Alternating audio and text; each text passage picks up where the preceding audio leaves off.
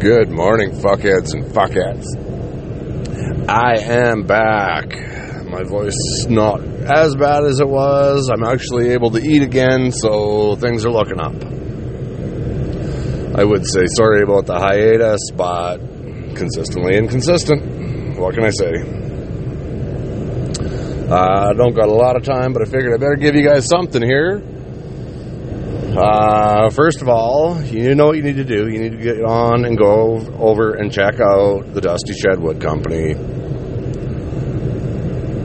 They have been doing a lot of Christmas craft shows right now, so I'm not sure what all they got on the go, what they've got left in stock, but jump over onto their Facebook page or go on to the Tales of a Messed Up Northern Boy page on Facebook and follow the links, or jump onto my Facebook account, Bubs Bubs, and you can follow a link over to their Facebook page from there. And I guess I will fire off a story this morning about an acquired truck. So I was staggering home from the bar one night, and I was about five blocks away from home, and it was probably about minus 30. Yeah, that sounds about right, minus 30. And I was getting cold, cold, cold. And there was this 90s Chevy sitting over in a parking lot that just kept calling my name. So I walked over to it, opened the door, reached in, turned the ignition, and it fired up. And it wasn't even that cold. So I hopped in and I drove it the four or five blocks. Went to grab a couple of the guys to go do a little bit of 4x4 in, in this acquired truck. And we went down, and I must have turned the ignition too far back or something because it wouldn't start again. So that one sat there in front of that apartment building for, oh fuck, at least a month. And there was other guys that went down and tried to acquire it. And we'd stand on the balcony and watch and yell at them once in a while and scare them off. And then it eventually ended up getting towed on a snow removal day. So I don't know if on that day I acquired an acquired truck again, but it just it was weird.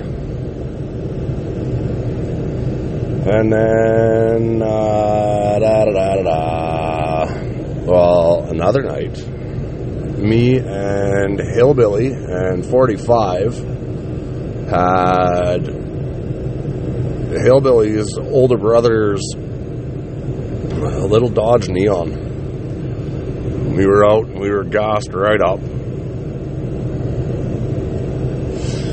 Flying around town from bar to bar to bar and party to party to party come across this one intersection in that fucking little Dodge Neon, and we caught air with that cocksucker. And when we caught air, when we when we come back down and hit the ground, all three of our seatbelts fucking let go. So I don't know. I think there was something wrong with that car. But we were good. We were wearing our seatbelts until they decided they didn't want to hold us in anymore.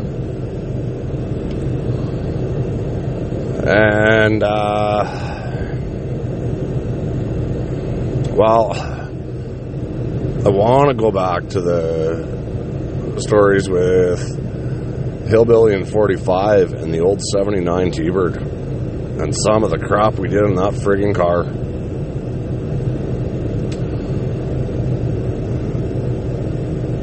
So we used to uh, party in that car pretty hard one night we had 45 up on he was sitting up on the, the sunroof uh, outside the car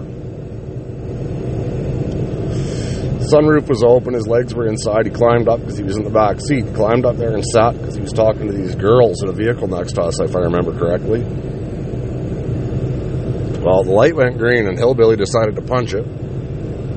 And when Hillbilly punched it, 45 almost fell back into the car. So then he hammered on the brakes. Well, that made 45 flop over top of the windshield. So me and Hillbilly looked at each other. We grabbed, we each grabbed one of 45's legs and started flying up and down the road